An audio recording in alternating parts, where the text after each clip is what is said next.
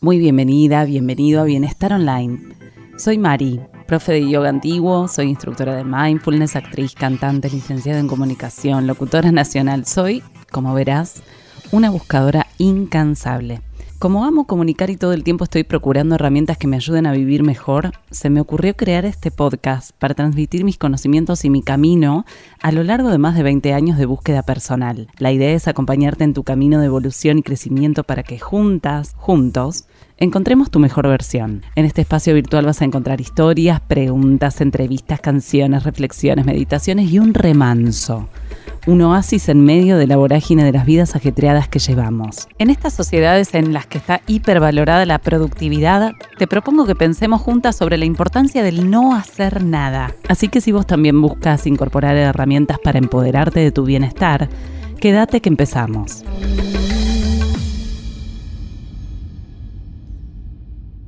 El episodio anterior hablamos sobre la relajación la importancia que esto tiene en nuestro organismo y qué podemos hacer para vivir un poco más en ese estado.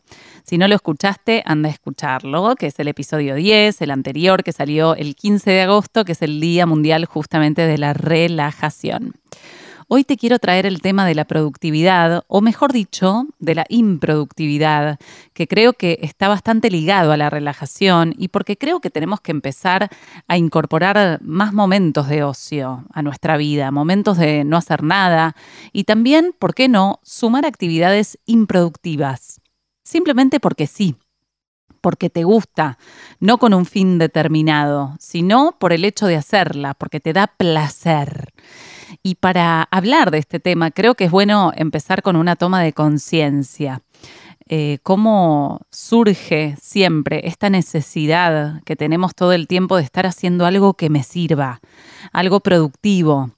Eh, si leo un libro, ¿cómo después lo integro? Si sigo tal consejo de alimentación, ¿qué resultado se va a ver en los análisis?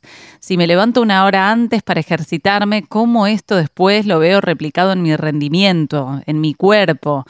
Pareciera que todo lo que hacemos tiene que tener un fin, un objetivo, un resultado concreto. Se tiene que ver como sí o sí plasmado en algo cuidado, no te estoy juzgando, no te estoy culpando, ni te digo que saques el látigo y te des ahí, porque para nada no es la idea y porque a mí también me pasa. De repente hago un curso y ya estoy pensando en cómo puedo integrar estos conocimientos a mi programa, o leo un libro y algo me vuela a la cabeza y ya tengo ganas de salir corriendo a escribirlo para compartirlo acá en el podcast. Siempre como la necesidad de hacer, de producir de ser útil. Y creo que esto está relacionado con dos cosas.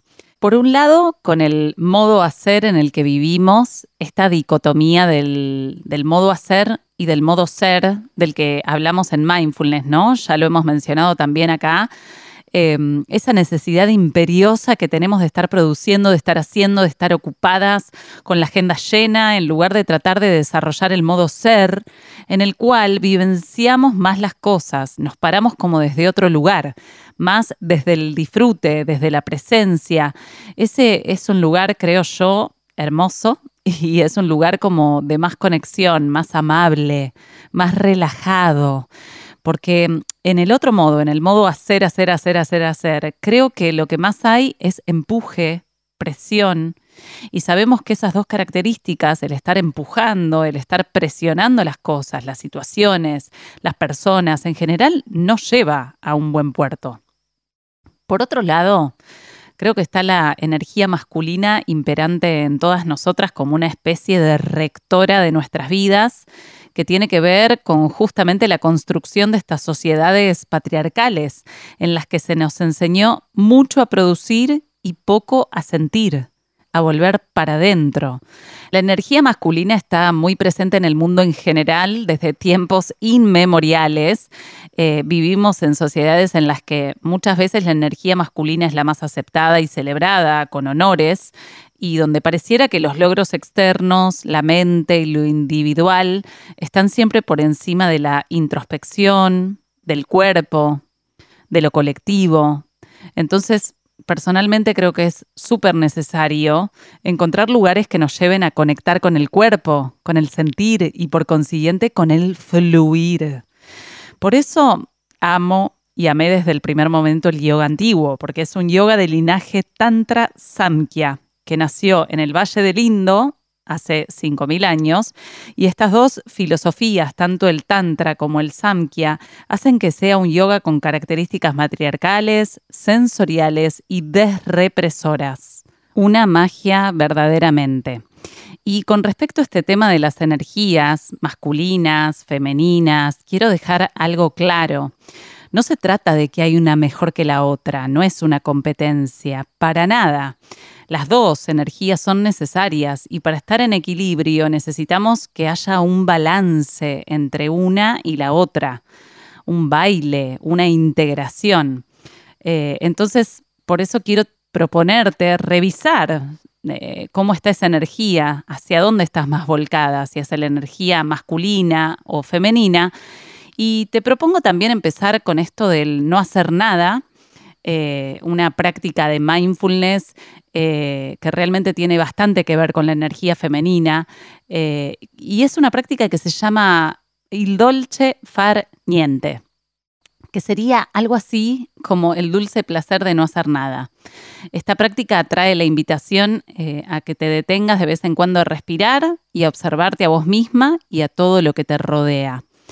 Eh, es un ejercicio útil en situaciones de agobio, de estrés o simplemente para volver a vos misma, conectar con la calma y ejercitar la improductividad.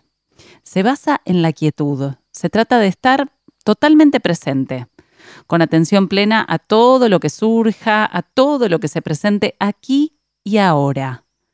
Para llevarla a cabo, para hacerla, simplemente tenés que sentarte en una postura cómoda, relajada, sin estar, por supuesto, ocupando tu tiempo en otra cosa, sino trayendo la conciencia y la mente a este ejercicio y a este momento presente, que sabes que de eso se trata el mindfulness. Vas entonces a respirar conscientemente, nasalmente, con tranquilidad, sin apuro.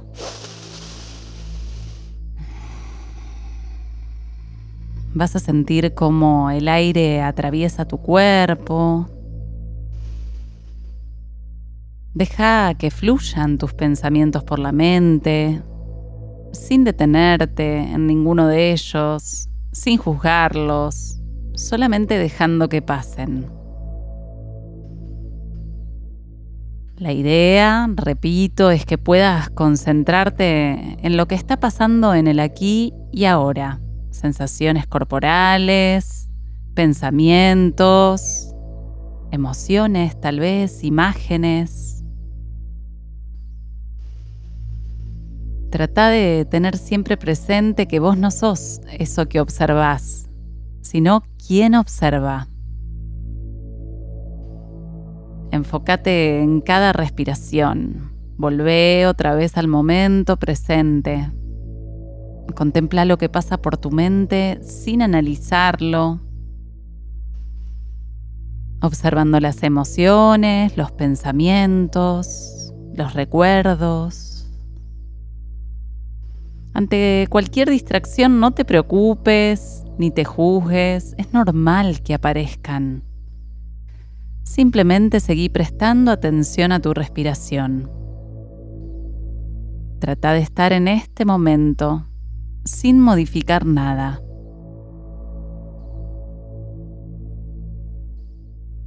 Regálate estos minutos de descanso simplemente disfrutando de no hacer nada. Continúa así por unos instantes.